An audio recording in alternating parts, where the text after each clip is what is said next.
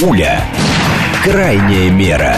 Не будем категоричны, разберемся в вопросе. Знание – наше оружие. Лучшие в своем деле эксперты объясняют, к чему ведут последние события. Револьвер. Программа предназначена для лиц старше 16 лет. 10.06, столица радиостанция «Говорит Москва». У микрофона Евгения Волгина. Всем э, доброе утро. Программа «Револьвер». Ростислав Ищенко с нами, президент Центра системного анализа и прогнозирования. Доброе утро, Ростислав. Доброе утро. Наши координаты 7373948, телефон, смски плюс семь девять два пять восемь восемь восемь восемь девять четыре восемь. Телега для сообщений «Говорит МСК Бот». Смотреть можно в официальном телеграм-канале «Радио говорит МСК» латиница в одно слово и в нашей официальной группе ВКонтакте. Пожалуйста, подключайтесь и смотрите смотрите, про Украину решили мы сейчас поговорить, может быть, про вытапливание Хамаса из э, туннеля тоже успеем поговорить, но любопытно, вчера э, и позавчера вышли большие статьи в а, Вашингтон-Пост, а, которые некоторые комментаторы назвали такими, в общем, аффирмациями. В общем, все хорошо, на самом деле было все плохо, конечно, осталось все плохо, но будет хорошо, что-то подобное. Про Украину. В общем, американские аналитики пытаются понять, а что же почему же все-таки провалилось контрнаступление. И такое ощущение, что, в общем, у некоторых сложились, что Украину окончательно начинают из повестки э, выпиливать вот. Но любопытно, что эти же публикации появляются на фоне других, что Украина подсчитала ей надо там 17 миллионов снарядов, и тогда-то точно контрнаступление 2, 3, 5, 10 увенчается успехом, а не просто сражением за домик лесника. Как это понимать? Да никак не понимать. Вот, а вот, э, в любом обществе сколько людей, столько и мнений. И пишут самые разные статьи. Э, особенно, когда нету целеуказания сверху. А думаете, нету? А зачем? Во-первых, кто сейчас там наверх? Будущий президент, бывший президент, кто будет президентом? Одна партия контролирует нижнюю плату, другая контролирует верхнюю. По бюджету договориться не могут. Выборы в ноябре меньше года осталось. Угу. Так что откуда указания? Тем более, что там даже среди демократов не могут разобраться, что делать с Украиной, это понятно. Когда возникает кризис, всегда э, возникают э, десятки, сотни мнений по поводу того, как из них выходить. Так. Поэтому, собственно, есть работа кризисного менеджера, да, значит, который, не обращая внимания на эти десятки, сотни мнений, приходит и говорит, есть такая партия, хоть такой партии, в общем-то, и не было. Говорит, я знаю, я все сделаю. Не понимаю. Угу. Так. А, и ну, если ему повезло, то ему поверили, поддержали. Он проводит какие-то свои решения и действительно из кризиса выводит, потому что самое главное при э, попытке выйти из кризиса – это мобилизация общества. Э, если оно мобилизуется вокруг одной идеи, значит, оно быстро проскакивает в кризисный момент. Оно может это дорого заплатить, потому что идея может быть завиральной. Угу. Значит, но если соотношение цена-качество, они оказываются слишком отрицательным, когда общество просто прекращает существовать. Ну, какое-то определенное человеческое сообщество исчезает. То во всех остальных случаях оно кризис проходит. Могут быть потом последствия этого кризиса, там, вроде демографической ямы, экономической ямы, да. еще что-нибудь. Но проскакивает. Так вот, э, в данной ситуации, да, там, на Западе нету единого мнения, единого лидера, э, под которого можно построиться. Были Соединенные Штаты. И до тех пор, пока э, команда Байдена более-менее прочно держала кстати, нити управления в своих руках, всем было понятно, что надо, хочешь не хочешь, надо поставлять на Украину боеприпасы, надо деньги давать. А потом выяснилось, что Соединенные Штаты сами не могут. Вот Байден не может через Конгресс провести не только помощь, помощь Украине, ага. даже помощь Израилю не может провести. При том, что помощь, по поводу помощи Израилю есть двухпартийный консенсус, надо помогать. Да. Значит, но поскольку есть трение по бюджету, то это становится, кстати, аргументом в споре. И до тех пор, пока они не согласуют бюджет, все это будет висеть. Mm-hmm. Ну, соответственно, весь Запад, да, да, не только весь Запад, весь мир видит, что Байден хромая утка. И, соответственно, все, кто подстраивался под его администрацию, думают, а что будет позже а потом придет Трамп, а Трамп будет Украине помогать? Наверное, нет. Может быть, и будет, скорее всего, нет. А если он не будет помогать Украине, то зачем в это дело будем вкладываться мы? Мы же таким образом не заработаем очки. в, перед тем самым у будущего президента Соединенных Штатов. Mm-hmm. Может быть, еще наоборот, даже расстроим его. А Соединенные Штаты наш крупный торговый партнер, зачем нам это надо? Давайте мы просто подождем. Ну, ничего не будем делать, да, там напишем, допустим, э, о том, что, или скажем, кстати, по поводу того, что пишет пресса, есть большое, э, большой том высказываний немецких политиков о том, что, ну, в принципе, конечно, ну, не только немецких, и американских, вот, что, в принципе, с контрнаступлением как-то нехорошо получилось, но ничего страшного. Значит, Попробуем э, еще раз, наверное. Да, там потом как-нибудь сейчас соберемся с силами, и все будет, все пойдет по новой. А вот сейчас пока ничего делать не будем. И та помощь, которая сейчас на Украину поступает, это на, ну, я уже договорился, это издевательство, а не помощь. Когда там э, Германия присылает э, там 10 или 15 винтовок и патроны к ним, и 35 тысяч снарядов, которые там расстреливаются. Даже Украина их расстреливает за неделю. Я уже не говорю о том, что Россия их может расстрелять даже за день или за два дня максимум. Угу. Такое количество снарядов. Вот. И это громко называется очередным траншем помощи. Это просто смешно. Если бы это было бы, допустим, там где-то э, в апреле-мае 22 года, то это, безусловно, было бы, был бы серьезный жест, потому что тогда еще никто ничего не поставлял, особенно из стреляющего. Так. Все только носки, каски там будем поставлять. Э, вот, и это бы рассматривалось бы как первая ласточка, это была бы серьезная заявка. А когда на Украину уже сотнями шли танки, артиллерийские орудия, сейчас самолеты кто-то собирается поставлять, только непонятно когда. То собирались с конца 23-го, потом сначала 24-го, сейчас же говорят в 25-м. Угу. Это, это же как до него уже дожить надо до 25-го года, мы еще до 24-го не дожили. Что смеетесь? Еще много людей умрет до 24 года. Я э, Причем абсолютно... По, по вполне естественным причинам во всем мире, кстати. Но мы-то с вами в данном случае говорим про не людей во всем мире, а мы говорим про гипотетически, что может про Украи... на Украине ну, случиться. Украине, кстати, ровно не, про не это. такое хорошее здоровье, чтобы так самое целым месяцем туда-сюда разбрасываться. Думаете, она может умереть за этот месяц? Все может быть при таком здоровье все может быть. Здесь вы, видите, вы же видите, да. мы же с вами говорим, что да, Запад, тут, ну, как они заинтересованы в том, чтобы Украина воевала как можно дольше. Но они не знают, что с ней будет. И, кстати, они открытым текстом говорят, те же самые американцы, угу. что если сейчас не будет возобновлена помощь Украине, то э, ну, мы не знаем, как да. вот она будет жить после Рождества. Но после Рождества это после 25 декабря. Или после 7 января. Но они не православные, они там, или протестанты, или католики, так что они после 25 декабря. Вот 25 декабря до Нового года еще целая неделя. Угу. Вот. Если вы живете на искусственной вентиляции легких, то прожить целую неделю, когда ее отключили, это не такая простая Здесь любопытно, вещь. кстати, вот э, даже в этих публикациях, потому что вот эта большая статья в Вашингтон-Пост, она, кстати, не под ключом, поэтому любой может ее почитать. Там любопытно. Во-первых, они говорят, что эти исследования, вот выводы, которые они делают, основаны на исследовании, значит, э, интервью более чем с 30 высокопоставленными чиновниками с Украины, США и европейских стран. И здесь есть любопытный, значит, тезис такой. Во-первых, что Остин выкручивал фактически э, руки Резникова, требуя немедленно-немедленно начать контрнаступление. Вот, а Резников там сопротивлялся, бывший министр обороны. И еще любопытная вот такая фраза есть. Американские военные чиновники были уверены, что механизированная фронтальная атака на российские линии была осуществима с теми войсками и вооружениями, которыми располагала Украина, моделирование показало, что в лучшем случае киевские войска смогут достичь Азовского моря и отрезать российские войска на юге за 60-90 дней. И это было сильно задолго до э, самого начала официального контрнаступления. То есть вот это моделирование, получается, оно не сработало. Ну, не сработало, да. Они сами говорят, что там они, Но они считали, что, они, что они должны были занять рабочим в первые 24 часа. Да. А потом, да. не торопясь, наступать к Азовскому морю. Ну, ну не получилось, ну что, э, у всех бывает, не получается.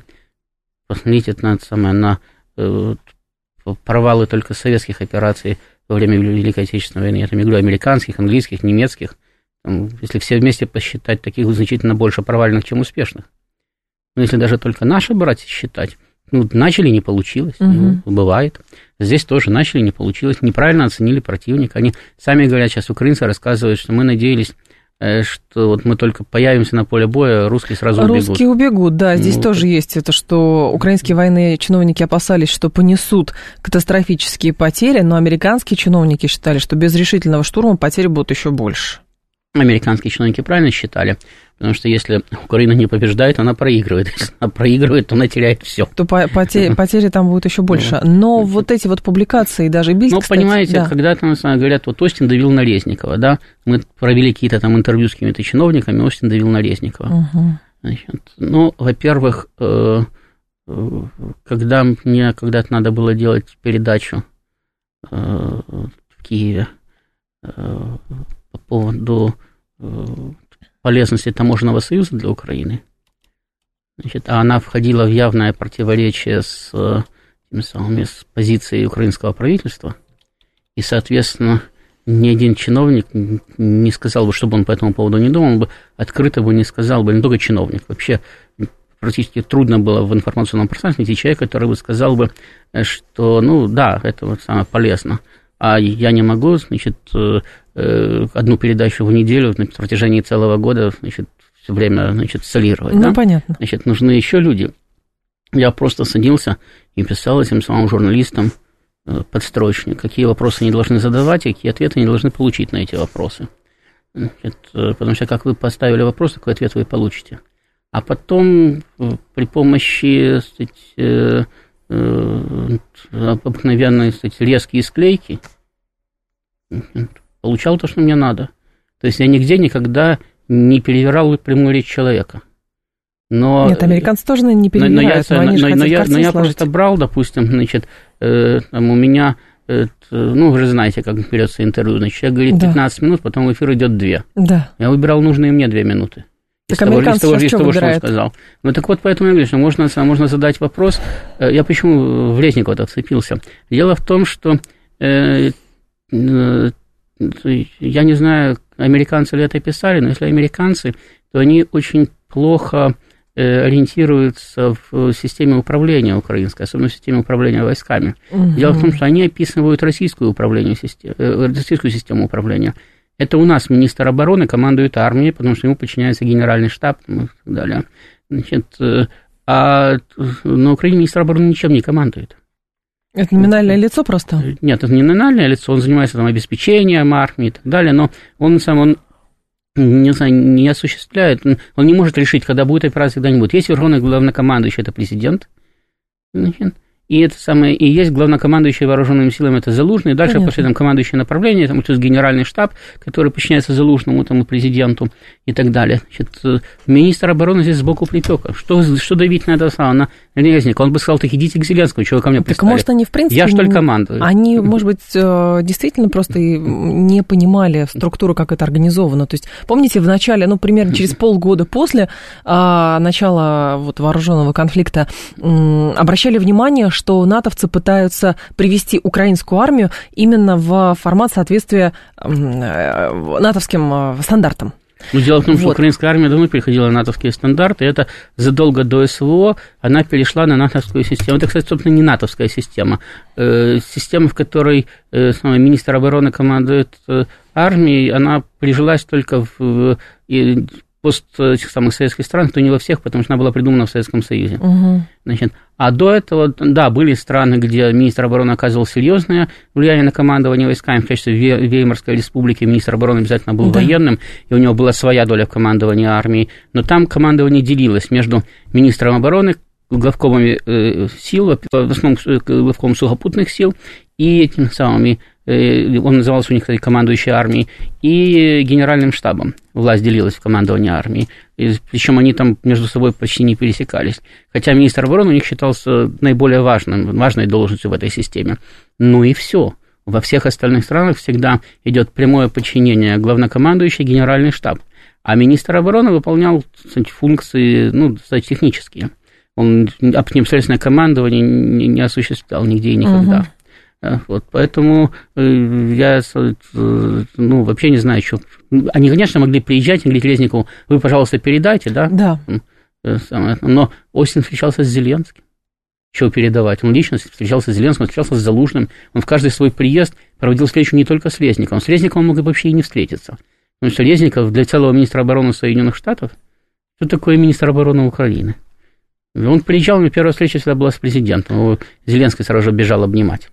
Ну, так... Но такое ощущение действительно из-за всего вот этого складывается, что американцы пытаются сейчас а, на Украину возложить вину за то, что Украина не получилась, и американцы просчитались. Вот как это выглядит. То есть Украина а, взваливает вину на Запад и за недостаточную помощь, потому что дайте 17 миллионов снарядов, а Запад говорит, ну подождите, мы считали с вами по-другому, вы не выполнили, не получилось ничего, значит, вы все равно сами виноваты, неважно, Резников, Зеленский, кто угодно. Ну, дело в том, что, дело в том, что Соединенные Штаты совершенно правильно говорят в данной ситуации. Что войну кто ведет? Украина? Украина. Не важно, что говорят Соединенные Штаты, что они обещают, что они делают.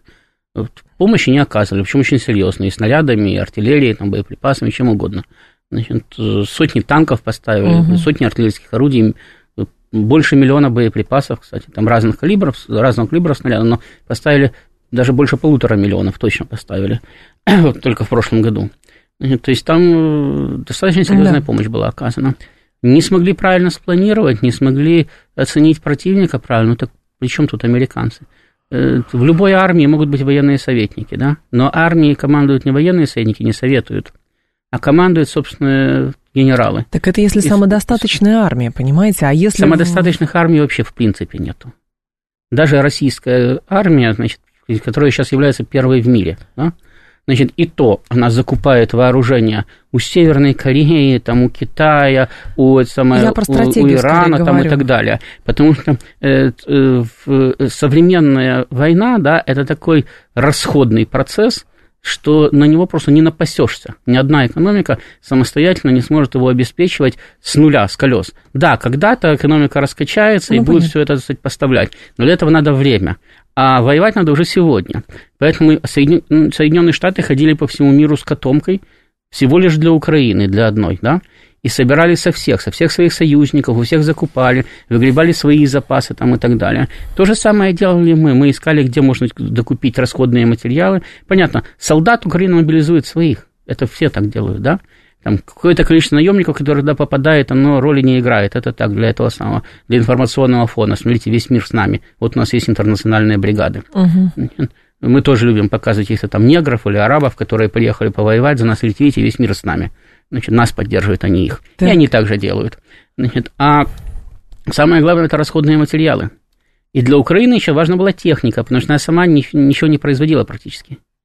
Э, э, э, бронетехнику она выпускала, ну, в лучшем случае, мелкосерийно, а то и вообще в, в, в, в, в единичных образцах.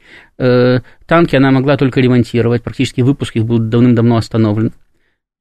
Последние, по-моему, 10 штук выпустила, чтобы на парадах ездили. Э, в надежде на то, что кто-нибудь потом будет покупать. Так никто и ничего не купил. Э, авиацию она не производила, но ремонтировала. И, кстати, вот у нее был из завала этой самой э, с, полуразваленных самолетов. Она их восстановила и запустила, они у нее летали. Потому что мы рассчитывали, что там на Украине полторы сотни самолетов, а они из руин подняли там еще чуть ли не 400. Было, да. И плюс угу. им еще поставили дополнительные там пару сотен. Вот, в результате оказалось, что там авиации в несколько раз больше, чем было первоначально по, по, по первоначальным расчетам. Значит, то есть что-то они могли сделать, да, но в целом их ВПК был не способен вообще э, э, снабжать армию за пределами там нескольких недель. Поэтому американцы и считали – Сейчас вот Украина проиграет, значит, все, потому что в течение нескольких недель Запад не успевает оказать помощь.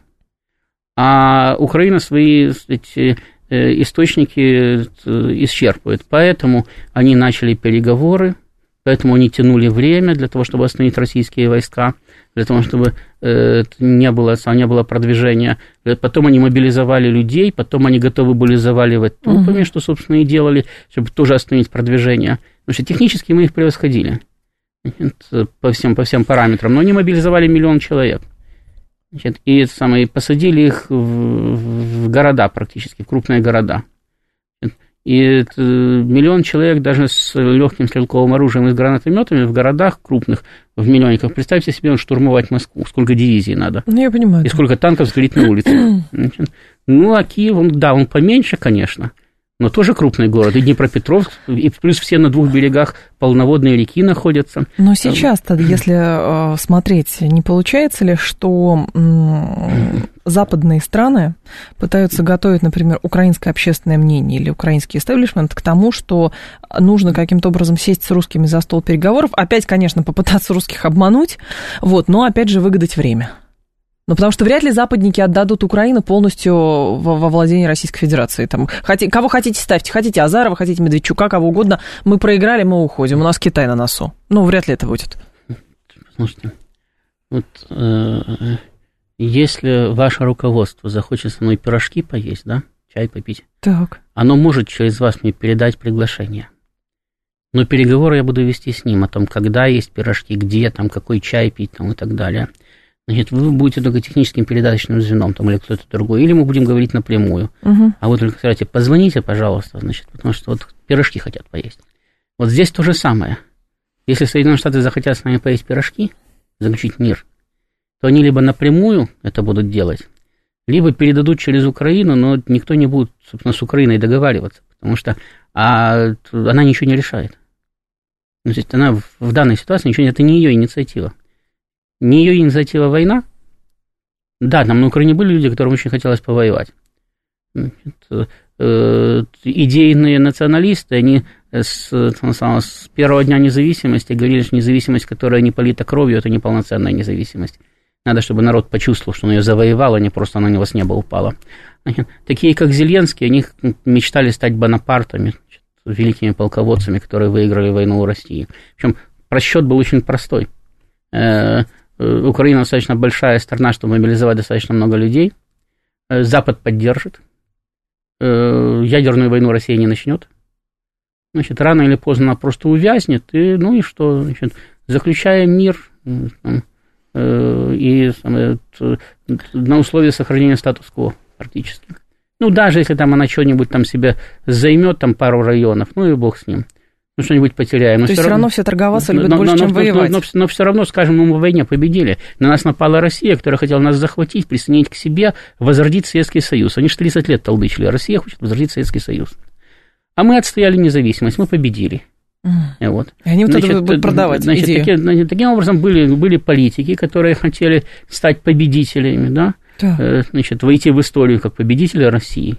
Вот Карл XII проиграл, Наполеон проиграл, Гитлер проиграл, а Зеленский победил.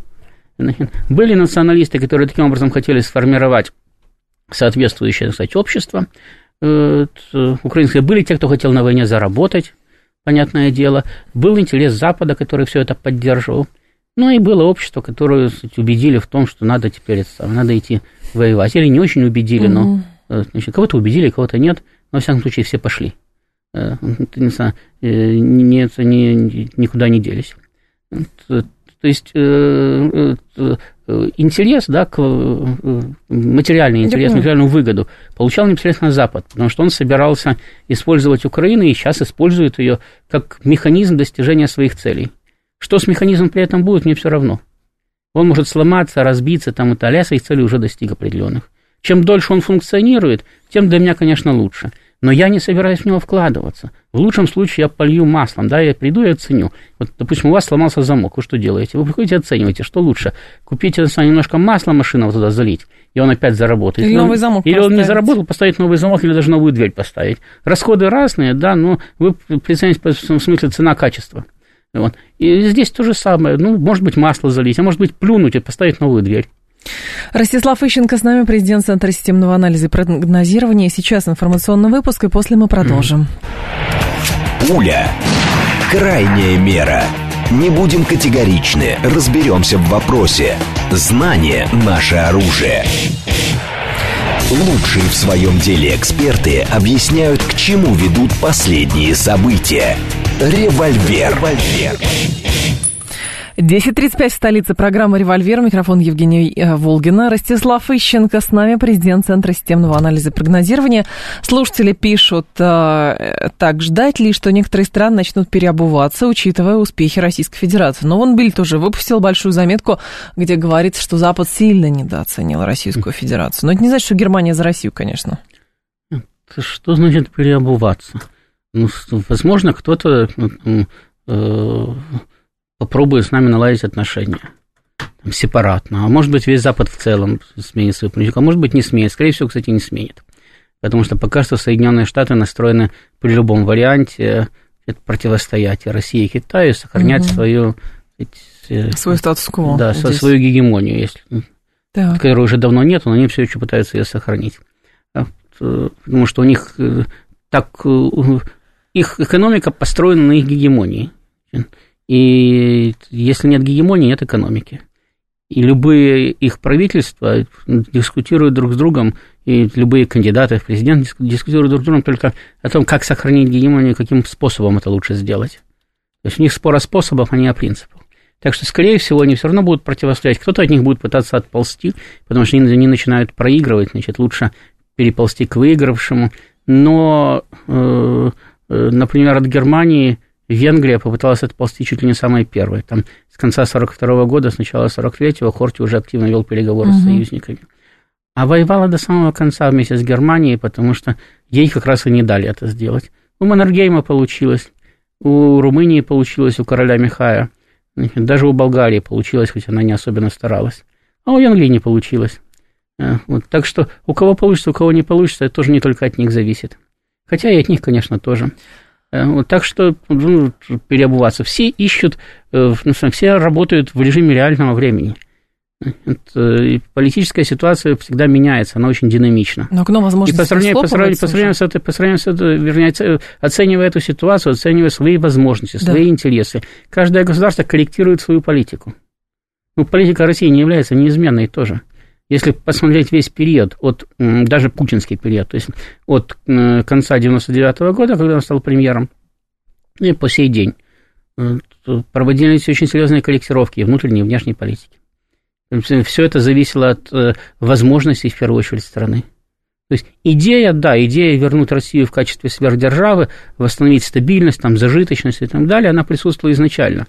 Но механизмы достижения этой идеи менялись в зависимости от того, насколько усиливалась власть в России, насколько консолидировалось общество, насколько была благоприятная или неблагоприятная внешнеполитическая ситуация. Точно так же реагировать будет и Запад значит, сейчас. И точно так же разные западные страны, но мы же видим, допустим, э, еще задолго до начала СВО, да, у Венгрии разошлись интересы с э, коллективным Западом, в принципе. Но из ЕС она выходить не хочет э, и не собирается, в общем-то, пока, по крайней мере.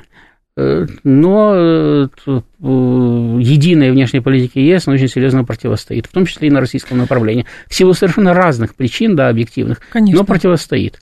Да. Э, у Польши тоже различные интересы с коллективным Западом.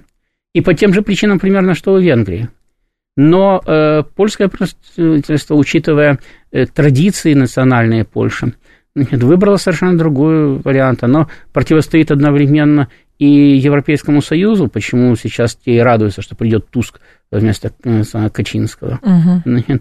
И, самое, и э, противостоит и России, причем Россия для нее более серьезный враг, чем Европейский Союз. Ну вот смотрите, Писториус делает заявление, это глава Минобороны ФРГ, про Германию сейчас заговорили, как раз сейчас пришло. Германия не является союзником Украины, мы делаем то, что можем, то же самое относится почти ко всем остальным союзникам и партнерам, но Германия не союзник Украины и, следовательно, не состоит в каком-нибудь альянсе, заявляет Писториус.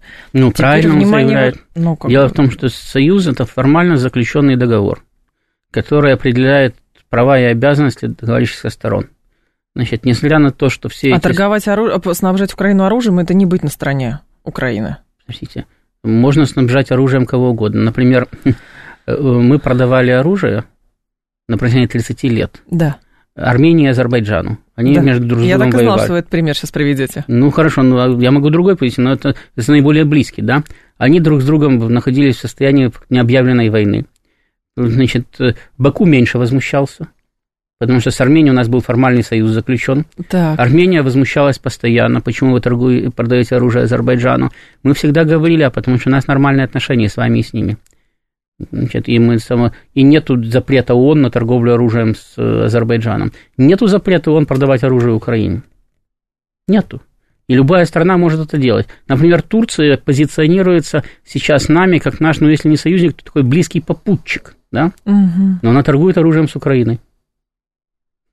Ну, про Азербайджан тут тоже заговорили, какой-то корреспондент украинский сфотографировался с флагом и раскрыл, оказывается, государственную тайну случайно.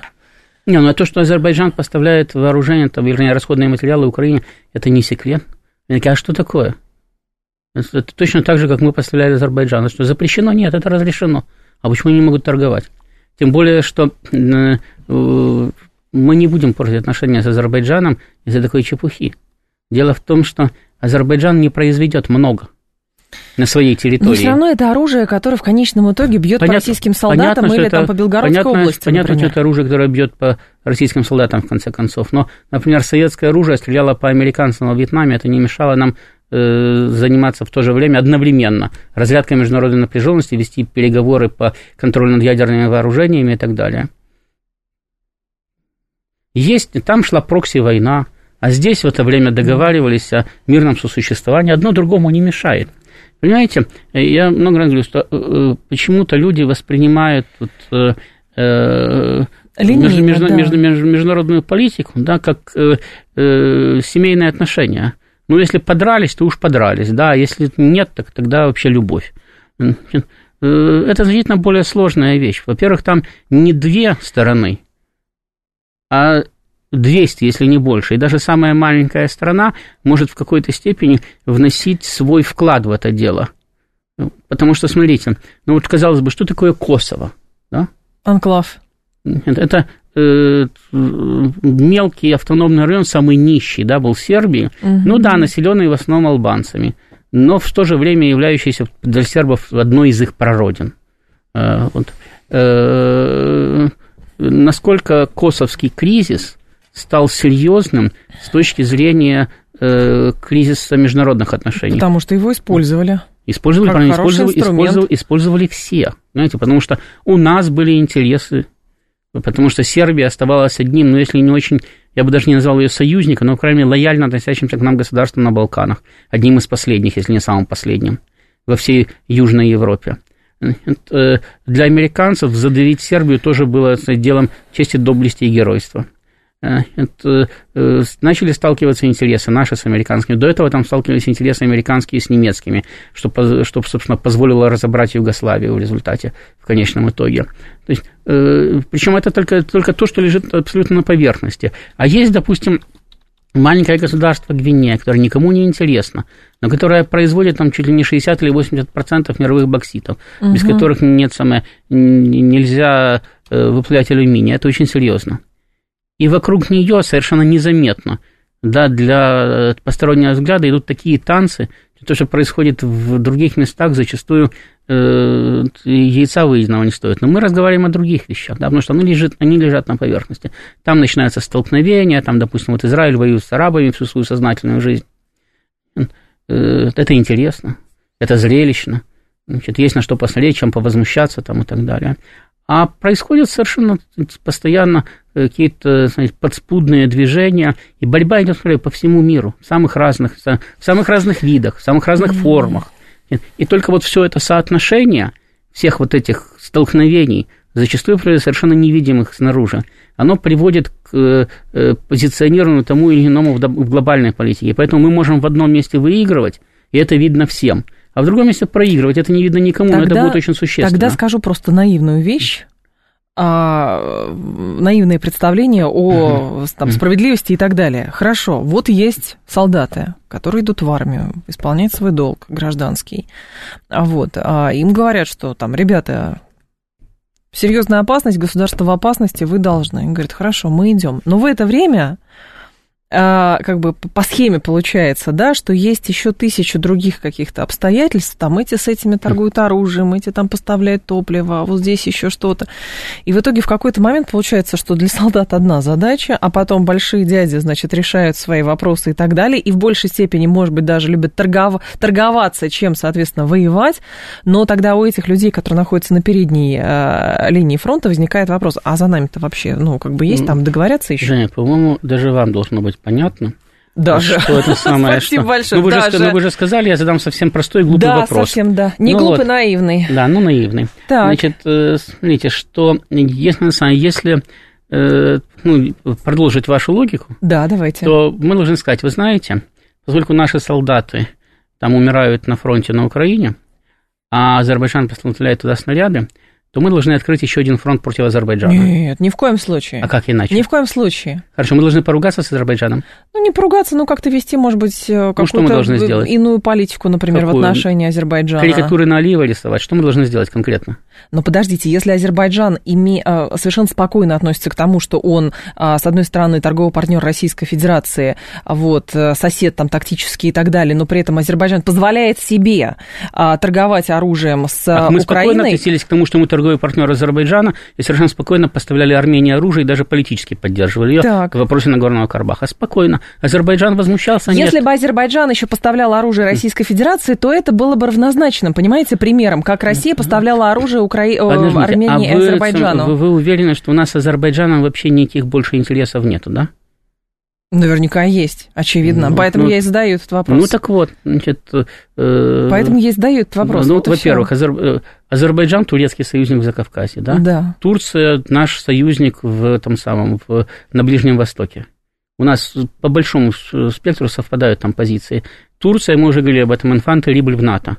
Причем угу несет нам достаточно, приносит достаточно большую пользу, занимаясь чисто своими проблемами. Мы за это даже ничего не просим, ничего не, ничего не делаем. У Азербайджана есть свои знаете, контакты, свои связи э, с Европой и так далее, в том числе по энергетическим проектам. Да. Значит, э, большая часть этих контактов и связей решается, опять-таки, при помощи или при участии «Газпрома» когда даже говорят, вот там Азербайджан, значит, он там значит, организовал новый проект, там сейчас будут продавать там в Европу там, 1 миллиард кубов газа там, или 4 миллиарда кубов газа. Uh-huh. Значит, в основном все эти проекты, там Газпром находится в доле. Значит, у нас, у нас хорошие экономические, политические отношения с Азербайджаном.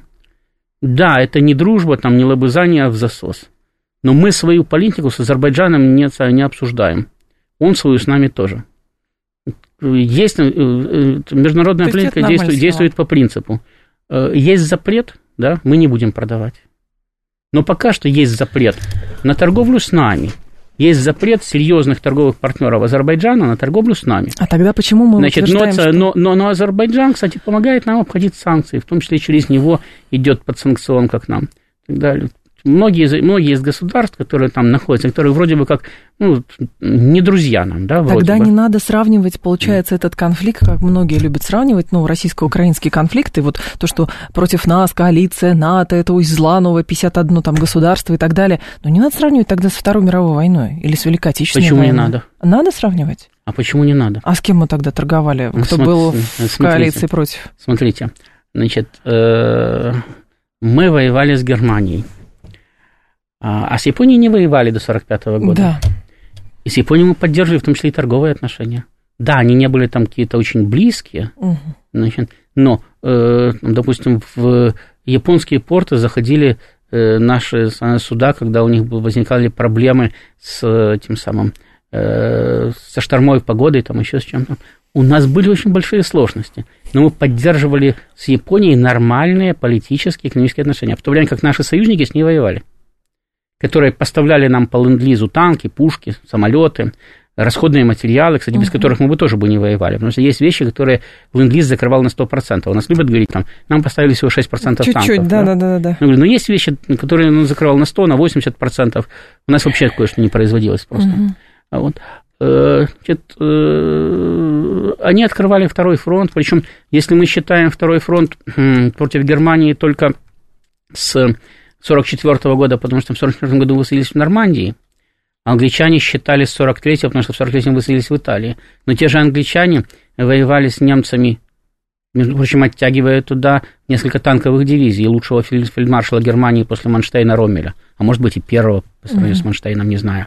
Э, э, с, э, еще с 40 -го года воевали в этом самом в, э, э, в Северной Африке. Э, американцы высадились в Северной Африке с англичанами в 1942 году. И дошли до Туниса в 1942 году.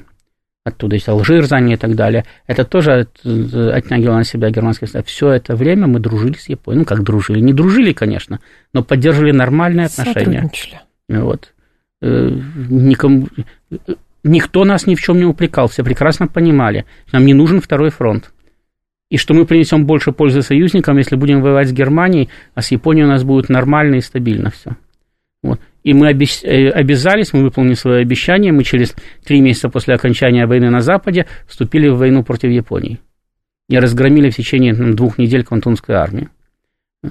Э, но а наши, наши союзники совершенно прекрасно получали доходы от германских заводов, потому что у них, э, их, они были акционерами германских военных Не заводов.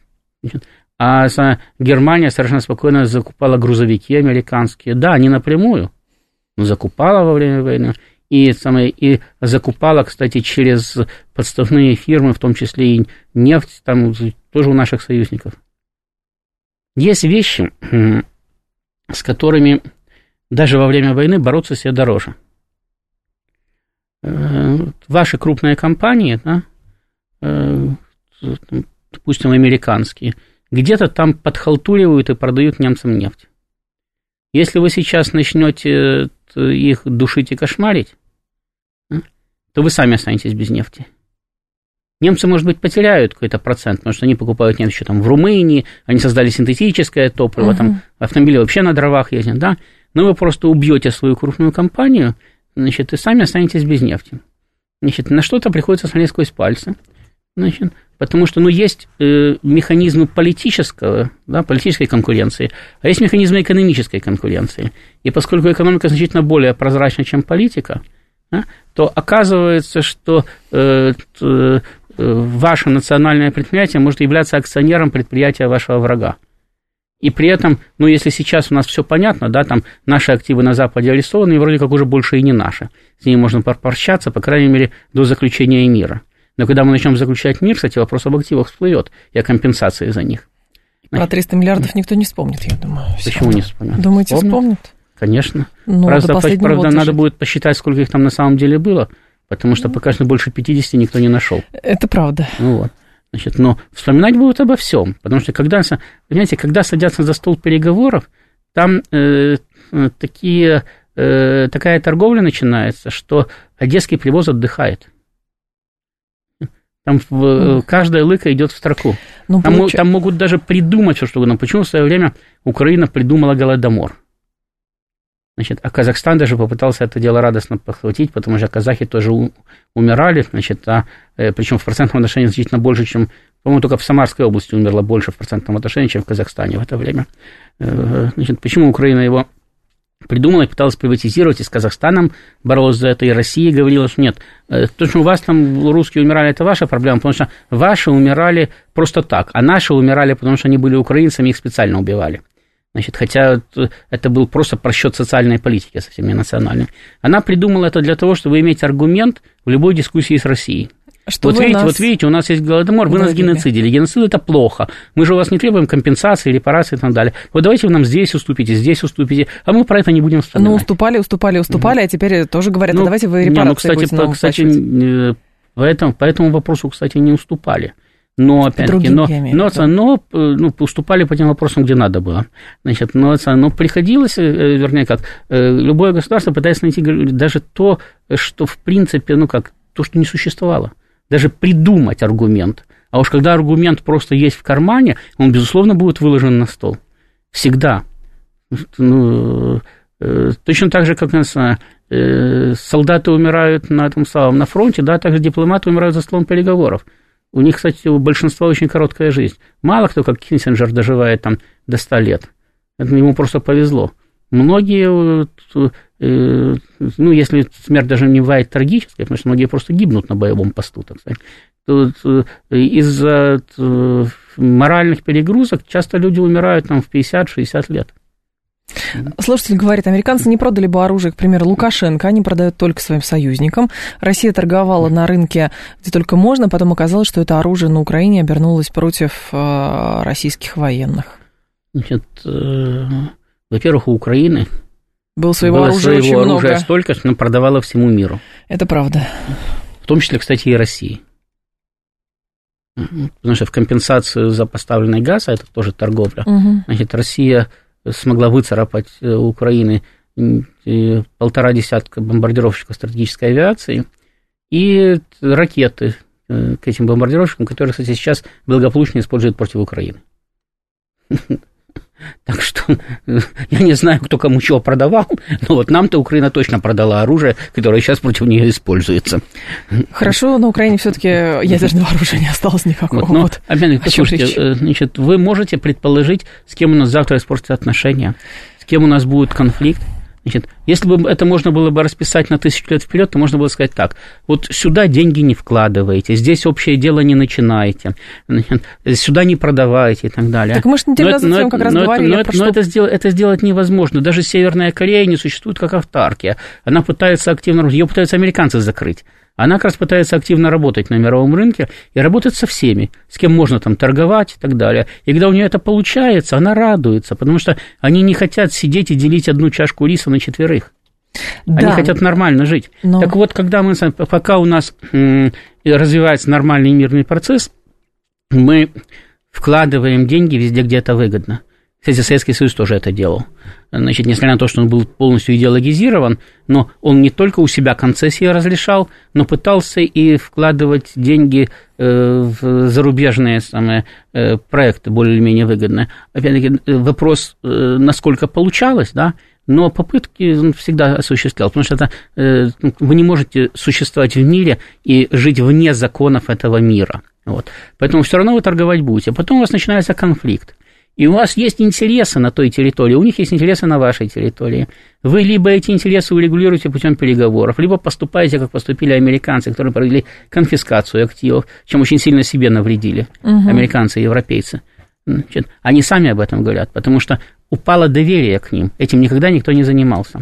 Либо смотрите сквозь пальцы на то, как эти активы используются, потому что ваши активы тоже где-то находятся.